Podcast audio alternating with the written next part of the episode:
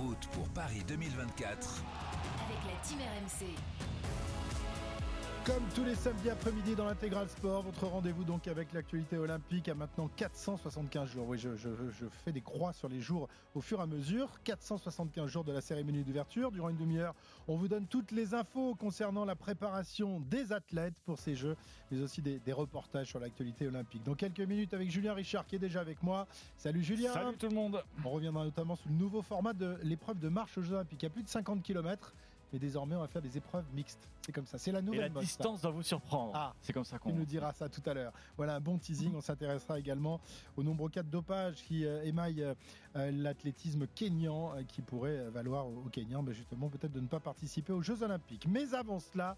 Comme tous les samedis, eh bien, on prend des nouvelles des membres de la team olympique RMC en route pour les Jeux. Alors, on a déjà fait connaissance les semaines précédentes avec Pascal Martino-Lagarde, le hurdler, Khalil Chabouni qui lui euh, débutera les Jeux Olympiques en breakdance, et puis notre nageur Johan Endoy Brouillard qui était avec nous la semaine dernière. Ce week-end, c'est un week-end euh, de Paris-Roubaix. On va donc grimper sur un vélo. C'est pas tout à fait les mêmes pour prendre des nouvelles d'une athlète qui sera parmi les plus attendues aux Jeux de Paris. Elle est championne du monde en, titre dans l'épreuve de sprint. Mathilde Gros est avec nous et je la remercie. Bonjour Mathilde. Bonjour. Bonjour, je crois qu'elle est, elle est en route, elle est dans sa voiture, Mathilde, sans doute pour rallier une compétition euh, quelconque, non C'est ça, Mathilde? Ou alors tu es en vacances encore? Non, non, mais euh, je descends euh, dans le sud chez mes parents pour aller bah, justement faire de la route et profiter du soleil un peu euh, pour voilà donc pour m'entraîner au vu de cet été. Voilà, alors je crois que es, alors, tu habites et tu as été élevé d'ailleurs dans le sud, mais tu es originaire du Grand Nord, donc tu désertes le Grand Nord pour aller dans le sud. Il y a quand même une belle course euh, tout au long du week-end sur, euh, les routes du, Grand Nord, enfin du Grand Nord de, Paris-Roubaix. Euh, est-ce que ça te dit quelque chose, Paris-Roubaix, ou c'est pas vraiment dans ta culture? Toi, c'est la, piste, et puis on va en parler, c'était aussi le, le basket avant. Est-ce que ça veut dire quand même quelque chose pour toi, ce Paris-Roubaix? Oui, tout à fait. Même si euh, je viens pas du, cyclisme euh, de, de, base, euh, j'ai appris à connaître ce sport et à aimer ce sport. Et le cyclisme, c'est large. Il y a la route, il y a la piste, le VTT, le BMX. Donc Paris-Roubaix, on sait tous en tant que cycliste que c'est un énorme, une énorme course très attendue par toutes, bah, tous les athlètes, les féminines et les, masculins. Donc franchement, on a hâte déjà de regarder à la télé parce qu'en plus, moi, j'ai des, bah, des filles qui sont avec moi en équipe de France qui vont courir. Euh, sur la route. Donc euh, ça va être un plaisir pour moi de les regarder et de soutenir euh, les coéquipiers et coéquipières de l'équipe de France. Et eh oui, parce qu'il y a une équipe de France qui rassemble effectivement, comme tu le disais, toutes les, les disciplines, mais vous vous côtoyez régulièrement, vous ne faites pas les mêmes entraînements, mais vous connaissez tous. C'est ça, tout à fait. Euh, quand euh, les endurants viennent en stage euh, sur Saint-Quentin-en-Yvelines, nous, nous, on y est à l'année, mais eux, ils viennent souvent en stage bah, du coup pour peaufiner voilà, en vue des, futures compétitions. Et c'est vrai que je trouve ça top parce que du coup, même si on fait pas les mêmes entraînements, au final, c'est la même, voilà, la même hargne et le même objectif bah, de performer à, à Paris dans, dans, un an. Donc, du coup, voilà, c'est top. Et en plus, euh, ils nous donnent des petits conseils euh, de routier et tout. Donc, euh, c'est toujours sympa quand nous, on doit aller sur route et que c'est un peu plus compliqué. et eh ben, du coup, ils nous donnent des petits conseils et puis c'est sympa, quoi. Bon, moi, j'aimerais bien voir Mathilde Gros dans un sprint sur une course sur route avec Marianne Vos ou avec d'autres championnes pour voir un peu ce que tu pourrais faire. alors, évidemment, les, les, poursuiteurs ou les poursuiteuses sont sur la piste aussi, mais c'est pas tout à fait la même discipline que toi. Raconte-nous un peu en quoi consiste ta discipline, le sprint, le, le euh, déjà, vous n'êtes pas sur les, vélos traditionnels, vous êtes sur des vélos très particuliers qu'on ne conseille pas aux gens hein, euh, d'utiliser pour aller au boulot à, vélo. Hein. C'est pas possible hein, sur ces genres de machines. Tout à fait. Ouais. Ouais, bah nous on est du coup sur des euh, sur des vélos en fait à pignon fixe, il n'y a pas de frein et donc voilà, pas de roue libre. Donc on choisit nous-mêmes notre braquet avant l'épreuve et c'est des épreuves complètement différentes en fait sur la route. nous ça va être des épreuves beaucoup plus courtes, donc on a le sprint qui est euh, vraiment la vitesse individuelle où c'est un 1 contre 1. Donc voilà, c'est sur trois tours et là on se regarde, on, on essaye de jauger euh, quelle tactique euh, veulent faire l'adversaire. Et puis bah, du coup ça part de 16e de finale jusque finale. Et puis après, il y a le Kérin où là, c'est on est 6, on, tire au sort les numéros. La moto nous lance à, à peu près, elle nous lâche à 50 km/h. Et à partir du moment où la moto s'écarte, il reste trois tours. Et là, c'est un peu la bagarre. voilà, il va y avoir beaucoup de mouvements, un peu compliqué. Ça ressemble un peu sur un, sprint de peloton d'ailleurs sur route, mais en beaucoup plus court. Hein. Et, et, donc voilà, c'est ça les disciplines. Et aussi, bien évidemment, la vitesse par équipe où là c'est une épreuve, euh, bah, du coup on est en équipe, on est trois. Euh, et moi à l'heure actuelle je suis sur le, le troisième, troisième tour, donc euh, on part à 3 et euh, la démarreuse fait un tour, euh, puis elle s'écarte. La deuxième continue, donc fait 500 mètres. Elle s'écarte et moi, du coup, je fais 750 mètres et je finis. Ah ouais, toi, euh, c'est ça qui mérite le mieux ton salaire, en fait, finalement, parce qu'il y en a d'autres qui s'arrêtent au bout de 250 mètres. Toi, t'en fais 750, tu devrais te payer le, triple de tes, de tes coéquipières. D'ailleurs, c'est toujours des images impressionnantes, l'épreuve de, vitesse par équipe, avec la, démarreuse qui envoie un braquet énorme et vous êtes obligé de suivre, de rester dans, dans, dans la roue, évidemment, pas être parce qu'évidemment derrière c'est plus compliqué. Euh, là, on pousse des braquets énormes, hein, Mathilde. Raconte-nous un petit peu. Ouais, après, euh, c'est vrai que ça dépend en fait les qualités de chacun et chacune. Moi, je vais plutôt à être, euh, à pas mettre euh, aussi gros. Donc, c'est vraiment, ça dépend en fait. Le but, c'est que chacun et chacune soit la meilleure, enfin la plus rapide sur son tour et on adapte les braquets en fonction de notre Pmax, de notre Vmax, de ça, de si on tourne les jambes rapidement ou pas. Donc, c'est hyper technique, hyper tactique et c'est vrai que c'est hyper important en fait qu'on soit groupé. Comme vous l'avez dit, si la démarreuse part et que nous derrière on pas, c'est compliqué parce qu'on va perdre du temps, on va perdre de l'aéro, euh, ça va être beaucoup plus euh, compliqué, on va mettre plus de watts et on va, du coup, ça va nous fatiguer. Donc euh, voilà, et idem pour moi quand la deuxième fille s'écarte, il faut que je puisse en remettre et accélérer et finir. Donc c'est vrai que c'est hyper technique et tactique et tout est millimétré, que ce soit sur les braquets, sur la position, sur tout quoi c'est un superbe exercice, c'est magnifique à voir et on a hâte de, découvrir ça pour ceux qui ne connaissent pas évidemment lors des Jeux Olympiques euh, qui se dérouleront sur euh, le Vélodrome de, Saint-Quentin que tu connais bien évidemment, là où tu as été sacrée championne du monde il y a quelques temps avec une émotion incroyable. Alors euh, Mathilde, tu vas nous raconter un peu ton parcours, on te découvre aujourd'hui, on va suivre ta préparation jusqu'aux Jeux Olympiques, hein. tu nous donneras de, de, tes nouvelles régulièrement, on va comme ça rentrer dans ta préparation. le cyclisme sur piste, tu n'y es pas arrivé directement, je crois que tu as commencé par le basket. Comment on passe du basket au cyclisme sur piste? Ça, c'est euh, quelque chose qui m'étonne quand même. C'est pas du tout les, mêmes muscles qui sont sollicités. Euh, c'est pas du tout le, même genre d'exercice. Comment tu es passé de l'un à l'autre? Euh, bah, par hasard. donc moi j'avais un rêve de petite fille, c'était d'être dans l'équipe de France A en basket. donc j'avais vu les braqueuses à la télé être vice-championne olympique et moi c'était vraiment, ça m'avait donné les frissons et je m'étais dit je veux vraiment faire ça quoi, intégrer l'équipe de France, faire les jeux, gagner des médailles. Et bah, finalement, ça n'a pas été le cas pour, pour ce sport. du coup, en fait, à l'âge de 14 ans, j'étais au Pôle Espoir d'Aix-en-Provence et on est monté sur un watt bike qui n'était pas du tout prévu. C'était l'entraîneur de basket de l'époque qui avait dit bah tiens, ça peut être sympa de changer un peu. on allait essayer ce, ce, bah, ce, enfin, cet outil.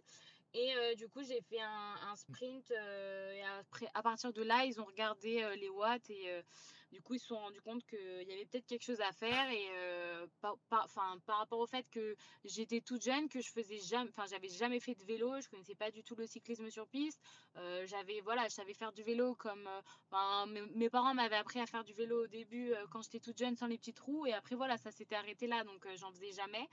Euh, et, en fait, euh, de fil en aiguille, c'est arrivé jusqu'aux oreilles de l'entraîneur du pôle olympique à Saint-Quentin-en-Yvelines, qui m'a proposé de venir essayer euh, du coup le cyclisme.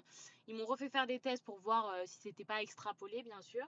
Et j'ai validé les tests et à partir de là, septembre 2014, bah, j'ai intégré, j'ai décidé de, switcher et d'essayer d'aller chercher bah, mon, mon, rêve et mon objectif qui était d'être championne olympique. Alors j'avais dit pour rigoler, bah, quand j'étais petite, j'avais dit à mon père, euh, ouais, je veux faire les jeux et tout. Euh, si c'est pas dans le basket, c'est dans un autre sport. Bon, au début, mon père rigolait un peu parce que voilà, quand il euh, y a votre fille de 8 ans qui vous dit ça, bon voilà, c'est mignon quoi. Donc c'est incroyable d'avoir bah, déjà cette motivation à 8 ans, c'est incroyable. à 8 ans, tu savais que tu voulais être athlète et que tu voulais participer. C'est grâce bah, c'est grâce en fait aux autres athlètes. Enfin, clairement, quand euh, enfin les médaillés ou les non médaillés, hein, quand on voit, enfin moi c'était vraiment le, ça me donnait la chair de poule quand je les voyais souffrir à la fin, enfin tout donner et que ça procurait de l'émotion en fait euh, aux Français. Je me suis dit non mais c'est ça que je veux faire quoi, c'est ça, c'est ça, j'ai trouvé. C'est incroyable. Et je me suis dit, allez, on donne tout et on donne tout. Quoi. Bon, le Watt Bike, je crois que tu l'as explosé. Hein, dès, tes premiers tests, euh, il n'a il a pas, il a pas supporté la puissance de, de Mathilde Gros, euh, qui a été euh, tout simplement impressionnante. Et il y a eu une progression comme ça, hyper rapide. Mathilde, tu avais à peine 18-19 ans, qu'on disait, toi, c'est la future plus grande championne de, l'histoire du cyclisme sur piste en France. Euh, il y a eu une progression incroyable. Et puis, il y a eu évidemment, au bout d'un moment, euh, quand même, euh, une progression qui, s'est arrêtée. Il y a eu des périodes un peu difficiles où tu t'es posé beaucoup de, questions. Qu'est-ce qui s'est passé? C'est quoi? C'est la pression qui a été trop difficile à, supporter alors que tu étais encore une gamine? Ouais, je pense que déjà quand on est dans les catégories jeunes, ça n'a rien à voir avec les catégories élites. Donc, enfin, j'ai performé très vite, très rapidement. du coup, ça m'a projeté énormément sur le devant de la scène, à me mettre des fois, enfin, sur le, au même titre qu'un Kevin Mayer ou qu'une Clarisse, Clarisse Abdeniadou, alors que j'avais rien gagné. Euh, j'étais ni championne du monde, ni championne d'Europe de vitesse individuelle. J'avais fait des podiums, mais euh, euh, voilà, c'était post, post, post Rio. Donc, c'était, je pense que c'était, enfin voilà, trop tôt. Du fait que la dernière sprinteuse, la plus titrée, bah, Félicia Ballanger, c'était il y a quelques années. Du coup, je pense que c'était attendu, mais. Et puis en fait, inconsciemment, au fur et à mesure, je me suis moi-même aussi mis une pression en me disant non mais je suis, je suis médaillable au jeu de Tokyo, je suis médaillable, je suis médaillable, je suis médaillable. Et euh, bah, en fait, euh, ça s'est clairement pas bien passé à Tokyo. Euh, en plus, il y avait j'avais une énorme pression, mais un truc que j'avais jamais connu. Enfin voilà, c'était les jeux. Je pense que bah, c'est une compétition qui n'a rien à voir comparée aux autres compètes. Et bah, je me suis totalement ratée. Et ça m'a tellement. Euh, j'ai jamais eu aussi mal de toute ma vie. Euh, mais clairement, j'ai fait un déni après. Je voulais plus parler de Jeux Olympiques. Je voulais plus parler de vélo. Euh, quand je suis rentrée chez moi, j'ai dit à mes parents personne ne parle de ce qui s'est passé. On... J'ai pas envie d'en parler. On n'en reparle pas. Enfin voilà, c'est fini. Donc j'ai fait clairement un déni. Et du coup, après, malheureusement, on a dû reprendre très rapidement, poussé par des compétitions, notamment un championnat du monde en France, trois mois après les Jeux. Euh, et, là, en fait, ce championnat, bah, clairement, j'avais pas envie d'y être, j'avais pas envie de le faire. Et euh, bah voilà, vu que c'était en France, euh, normal, pour une fois qu'on avait un championnat du monde à la maison, même s'il y avait l'année d'après Saint-Quentin, donc du coup, il y avait le championnat du monde à Roubaix. Et je me suis dit, mais non, mais il va, y avoir toute ma famille du Nord, ça va être top. Donc je me suis dit, allez, donc on y retourne. Et finalement, j'étais juste pas prête et ça s'est encore mal passé. Et, et, après, je me suis dit, ok, bah, qu'est-ce qu'on fait, quoi? Est-ce que j'arrête? Euh, est-ce que je serais capable de subir euh, encore une, défaite et est-ce que parce que c'est pour moi c'était tellement douloureux mais clairement j'ai été marquée au fer rouge euh, à Tokyo et, heureusement j'ai eu bah, à partir de là 3-4 semaines de vacances où j'ai pu réfléchir où j'ai pu extérioriser ma haine ma colère enfin voilà envers moi et à partir du 1er je crois que c'est avec ton, avec ton papa hein, que vous vous êtes euh, mis toutes les deux, tous les deux devant une feuille blanche et que vous avez reconstruit un, modèle pour aller euh, chercher une médaille à, à, Paris en 2024. C'est ça. Je crois que tu es très proche de ton ça, père. Avec, euh, Oui, oui. Bah, J'ai de la chance d'avoir une famille qui est hyper, enfin, qui me soutient de façon à partir de dès le, déjà quand je faisais du basket, enfin même, enfin voilà, on a de la chance, mon frère et ma sœur, qu'on ait des, des, parents comme ça. Euh, et, du coup, c'est vrai qu'après euh, après Tokyo, on est parti, du coup, quand j'ai eu les trois semaines après le championnat du monde de Roubaix, on est parti dans la colline et euh, voilà, il m'a dit écoute, à un moment donné, va falloir qu'on en parle, va falloir que tu extériorises tout ça parce que c'est pas possible de continuer. Parce qu'en plus, j'étais devenue vraiment horrible, quoi. Enfin, j'étais à vivre, du coup, bah, je m'en prenais à tout le monde. C'était vraiment pas vivable, dans, enfin, même par rapport à ma famille. Pour eux, ils mmh souffraient, quoi. Tout le monde souffrait, c'était vraiment la pire période de ma vie. Et je pense pour eux aussi, parce qu'ils me voyaient malheureuse. Et euh, je pense que ça, c'est la pire chose de voir son enfant euh, malheureux. Euh, du coup, c'est vrai que voilà, on a discuté. Après, moi, je me suis posée aussi avec mon agent, Leslie Jones, et on m'a dit OK. Donc, et là, j'ai dit qu'est-ce que je veux, qu'est-ce que je ne veux plus? Et là, j'ai tout, j'ai tout énuméré, tout noté. et à partir du 1er janvier 2022, j'ai pris une nouvelle préparatrice mentale. Je suis arrivée à l'entraînement à Saint-Quentin-Yvelines. J'ai dit à mon entraîneur, donc il y avait un nouvel entraîneur qui arrivait. Donc ça a permis aussi de voilà de changer d'air complètement. C'est Grégory Boger, c'est bah, Grégory Boger en plus. C'est ça. Ouais, qui est quand même en, la matière un sacré un sacré grand champion qui a été multiple champion du monde, qui n'a jamais malheureusement été champion olympique et ça, ça, a été une grande frustration pour lui. Mais c'est vrai que là, tu es vraiment entre les, les mains d'un cadre. Et puis je crois que tu reçois aussi les conseils de Florian Rousseau, de Félicia Ballanger, tous ceux qui ont fait partie de l'âge d'or du cyclisme sur piste français. Ouais, non, c'est clair. Franchement, euh, j'ai de la chance. Enfin voilà, Florian Rousseau est revenu à la Fédération française de cyclisme. J'ai énormément de chance aussi d'avoir euh, Félicia Ballanger euh, bah, à mes côtés. C'est vrai qu'on s'écrit beaucoup, on parle souvent.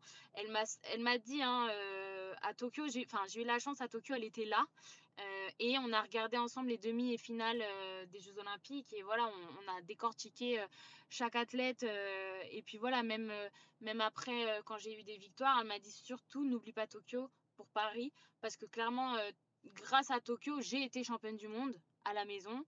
Et euh, du coup, enfin voilà, tout ça fait que j'ai été bien, je suis bien entourée maintenant, j'ai construit mon équipe et que, euh, enfin voilà, il y a des choses maintenant, quand j'ai des choses que je, qui me plaisent pas ou que je ne veux pas, ben, je le dis.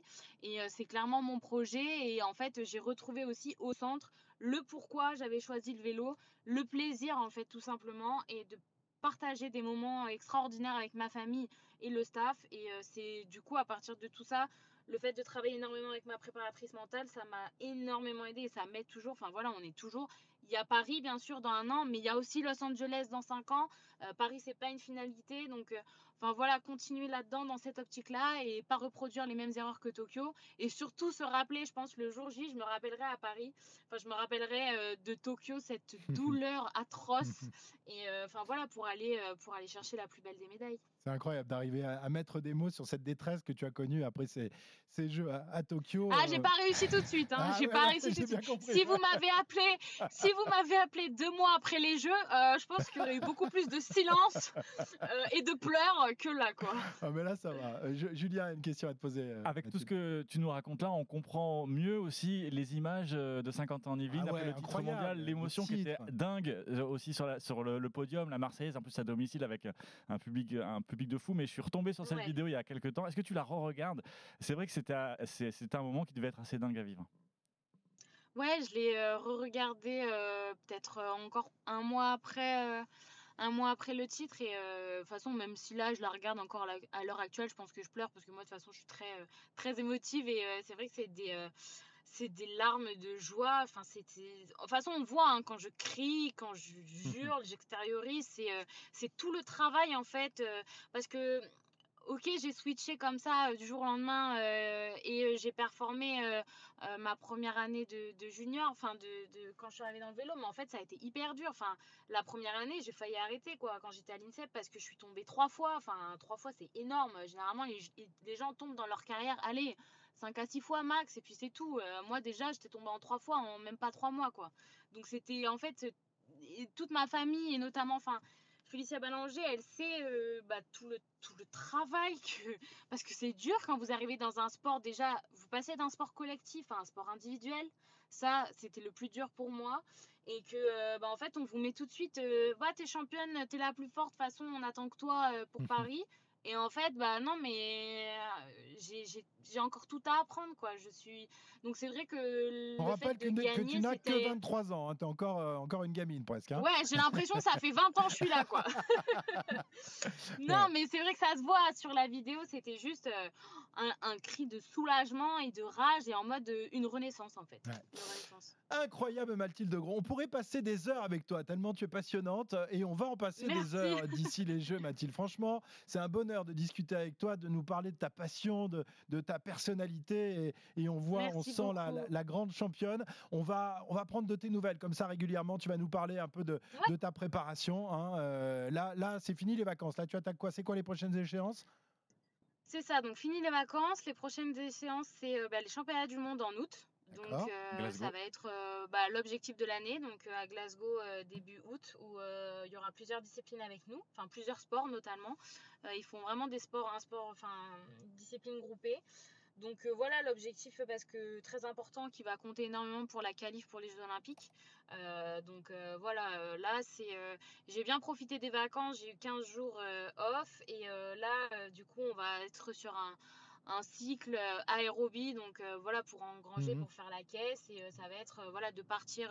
Là, du coup, je pars dans le sud, voir retrouver mes parents, mon chien et, profiter de ces trois semaines pour engranger des kilomètres et des kilomètres sur route. Eh ben super. Eh ben Mathilde, on te souhaite une bonne préparation et on est ravis de, de, partager cette préparation avec toi, toi qui fais partie de la team olympique RMC. Et avec Mathilde, je pense qu'on a, on a misé sur une sacrée cliente. Merci Mathilde Gros. À très, à très Merci bientôt. À vous et puis bah, à très bientôt. Hein. Et, bonne route, hein, et, bonne route avec ton vélo aussi. Hein. Allez, on t'embrasse. Ouais, ouais. À bientôt Mathilde. Merci. On va prendre des nouvelles d'un garçon euh, qu'on connaît bien évidemment, et on pensait qu'il nous avait fait un poisson d'avril il y a de cela euh, quelques jours, Teddy Tamgo, euh, qui est à la retraite depuis près de, de, 4 ans et qui est en train de rechausser ses pointes et qui vise tout simplement la médaille d'or aux Jeux Olympiques de Paris. Une annonce qui a donc été faite le 31 mars, à quelques heures du 1er avril. Un média spécialisé dans l'athlétisme avoir même avoir monté le coup avec l'ancien champion. C'est un bon vieux poisson d'avril, oui, mais c'est pas aussi sûr que ça, euh, puisque Tango euh, envisagerait sérieusement son comeback. Et le petit monde de l'athlète français s'accorde sur une chose, il est assez fou pour ça. Aurélien Tiersin aussi est un peu fou. Salut Aurélien. Salut Christophe, bonjour à tous. Bon, alors, poisson d'avril ou pas? Bah, officiellement, c'était un poisson d'avril. Alors, on avait un petit peu rangé les, stylos et, l'ordi, et puis en cherchant un petit peu autour, euh, notamment Hugues Fabrice Zango, qui est l'athlète burkinabé, nouveau recordman du monde en salle, qui est l'élève, euh, l'athlète de l'entraîneur Teddy Tango, qui est désormais un entraîneur. On gratte, on gratte, on gratte, et puis on nous dit, bah, si c'était un poisson d'avril, il aurait démenti, et il a vraiment envie de revenir. Alors, il est assez fou pour ça, ça c'est clair. Teddy Tamgo, c'est un, personnage euh, incroyable de, de l'athlète français qui a été champion du monde en 2013 et qui n'a que 33 ans. Il est à la retraite depuis 4 ans, mais il n'a que 33 ans. Et donc j'ai demandé à, Renaud Longuèvre, euh, ancien coach de la Djidoukouré, énorme connaisseur de, de l'athlète français, si ça le surprenait de voir Teddy Tamgo prendre cette décision. Pas vraiment, pas vraiment, parce que euh, je pense qu'il a assez de folie en lui pour, pour être totalement imprévisible et qu'en plus, euh, sa, fin de carrière à, ce garçon était quand même une fin de carrière euh, précipitée par les blessures. Ouais, notamment très affaibli par une fracture du tibia en 2016. Ça l'avait fait rater euh, les Jeux Olympiques de, Rio. Il avait aussi raté les Jeux Olympiques de, Londres. Donc Teddy Tamgo, il a peut-être doublement l'écro. Il y a les Jeux en France, à Paris évidemment, et il n'a pas fait les, les Jeux Olympiques. Est-ce qu'il a encore le niveau physique Déjà, donc 33 ans, il est encore affûté. Hugues Fabrice Zango euh, nous a confié qu'il continuait à, sauter, à faire des démonstrations évidemment, à faire de la musculation, à faire même des sprints face à Sirena Samba Mayela, qui est aussi son athlète championne du monde en salle du 60 mètres haies. Donc à Teddy Tamgo affûté, Renon Languèvre, encore lui, nous ce qu'il pense du, physique du Teddy Tamgo de 33 ans. Je pense pas que les blessures qu'il ait connues par le passé euh, puissent euh, aujourd'hui euh, représenter encore un, frein à la performance. En tout cas, elles, sont complètement guéries et je l'imagine débarrassées de, toute douleur. par contre, ce qu'on ne sait pas, c'est la capacité du corps à produire de la puissance et de la vitesse. voilà, après cicatrisation de son tendon d'Achille et tout ça.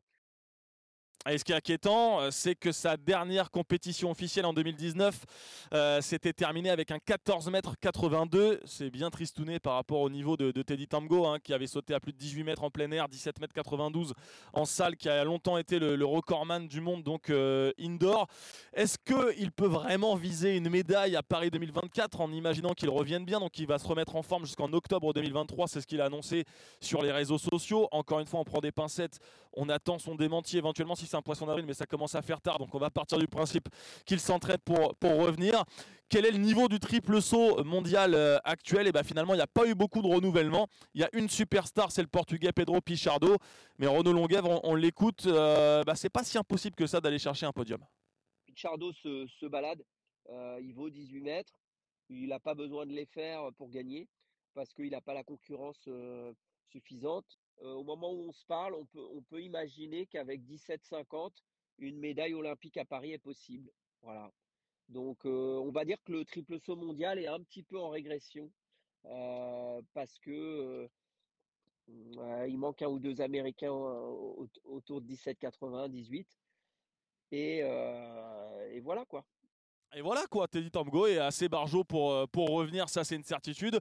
On va voir si ça va au bout euh, cette histoire pour se rassurer. Tamgo a 33 ans, il est plus jeune que le record que le champion de France actuel Benjamin Compaoré euh, qui a 35 ans. Alors la Fédération française d'athlétisme n'a pas une nouvelle encore de, Teddy Tamgo, mais ils se, connaissent, ils se connaissent bien avec Romain Barras qui est le directeur actuel de la, de la haute performance à la Fédé. Ils étaient ensemble en équipe de France au début des, des années 2010. Bon voilà, on va le laisser se remettre en forme tranquillement, prendre de la puissance. On ne le verra pas au championnat du monde de Budapest cet été, c'est beaucoup trop tôt mais pourquoi pas un comeback euh, absolument exceptionnel, euh, au moins se qualifier pour les Jeux Olympiques, ça serait totalement dingue. Ça serait complètement dingue, effectivement. On suit ça avec euh, attention. Merci Aurélien, bonne route, hein, Aurélien qui fait à bientôt. le, tour de ouais, France, je vais à Angers là, Angers Lille. Voilà, il était à Lens hier soir, il est à Angers, demain il est je sais pas où.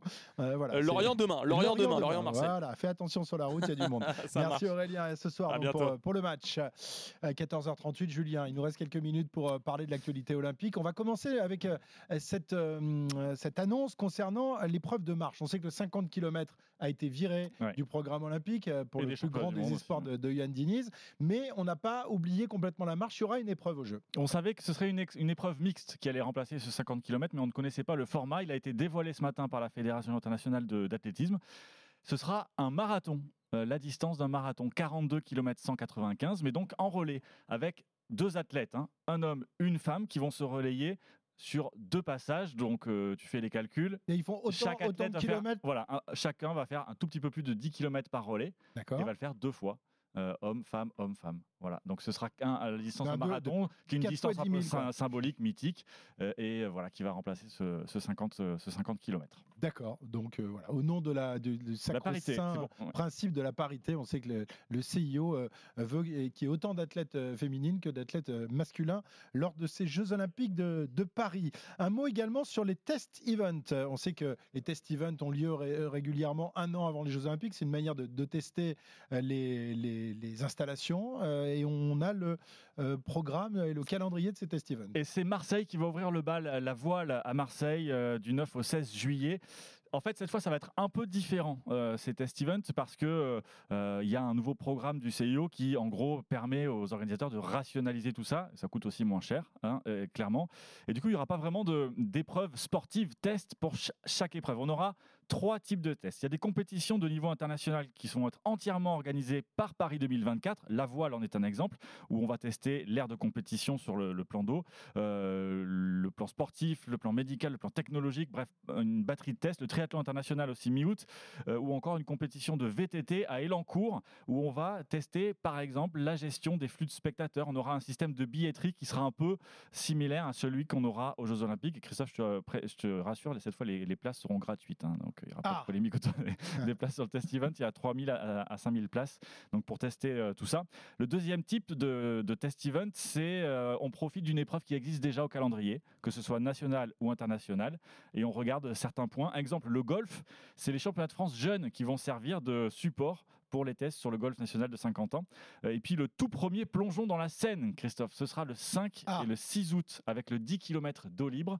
On va se servir de l'étape de Coupe du Monde. Non, dans le bassin de la Villette, mais pas dans la Seine. D'accord. Mais, euh, alors, on en a discuté avec Pierre Rabadan, euh, qui, qui, est en charge à la mairie de Paris des Jeux Olympiques et de la Seine. Les tests effectués à la même période que ce, mois d'août sont à 92% concluants, c'est-à-dire qu'à 92% les tests sont positifs pour nager dans la Seine sans difficulté. Donc ce sera un moment fort aussi. Sans avoir des gros boutons qui posent derrière. Quoi. Non, mais je pense qu'il n'y a pas d'inquiétude à avoir. Et puis troisième type de test, on appelle ça des tests opérationnels. C'est en, gros ce qu'il y aura euh, euh, le, plus grand nombre de tests. Il n'y a pas forcément des sportifs, mais on va tester l'équipement. La clim, la clim du, stade de Lille, par exemple, tu sais, qui pose polémique, qui fait polémique et qui pose problème à la Fédération internationale de basket. Il y a des concerts qui vont être organisés à Lille dans le stade cet été. Ben, on va surveiller tout ça. Euh, on profite des conditions estivales pour mettre en place aussi la couverture de la grande verrière du Grand Palais, euh, qui sera euh, là aussi un des, sites de compétition. Et puis on va tester les transitions. Comment passer en un laps de temps hyper court d'un sport à un autre? Bercy, avec la gym et le basket qui vont se succéder. Transformer le cours Philippe Chatrier après le tennis en ring de boxe. Et bien tout ça, on va euh, en conditions quasi réelles, eh ben, voir combien ça me prend de temps et quelles sont les, difficultés, euh, les difficultés majeures. Mais attention, on nous prévient à Paris 2024, ce n'est pas une répétition générale des Jeux de 2024. Directrice des sports justement Aurélie Merle. On n'est pas du tout dans les jeux euh, encore, puisqu'il n'y aura pas le look des jeux, il n'y aura pas des spectateurs comme en 2024. Mais par contre, euh, voilà, on, sera quand même dans une logique de préparation, euh, dans une logique de répétition un petit peu générale. Et on va se mettre un peu dans l'ambiance pour tester, tester, tester, faire des erreurs et enfin pour être prêt en 2024 pour ces Jeux olympiques et paralympiques qui, on l'espère, seront merveilleux et fantastiques. On aura trois vagues de tests cet été donc, à l'automne, et puis au printemps 2024 avec les derniers sites qui seront livrés, euh, les sites construits, et puis aussi par exemple la piscine euh, olympique pour les épreuves de natation en course, ce sera dans la Paris La Défense Arena, donc le bassin il sera uniquement euh, créé et construit. Pour les non, non, il sera construit, il sera construit au mois de juin 2024, donc un mois avant les, les Jeux Olympiques pas qu'il y ait de fuite au dernier moment. Non, mais ils, sont, ils ont un peu l'habitude. Ils ont l'habitude de les piscines. Très bien. Merci Julien pour toutes ces infos. On en avait d'autres, mais malheureusement, on est un peu pris par le temps. Mais on retrouvera évidemment tout ça euh, samedi prochain entre 14h et 14h30. C'est notre rendez-vous, c'est votre rendez-vous avec l'actualité olympique.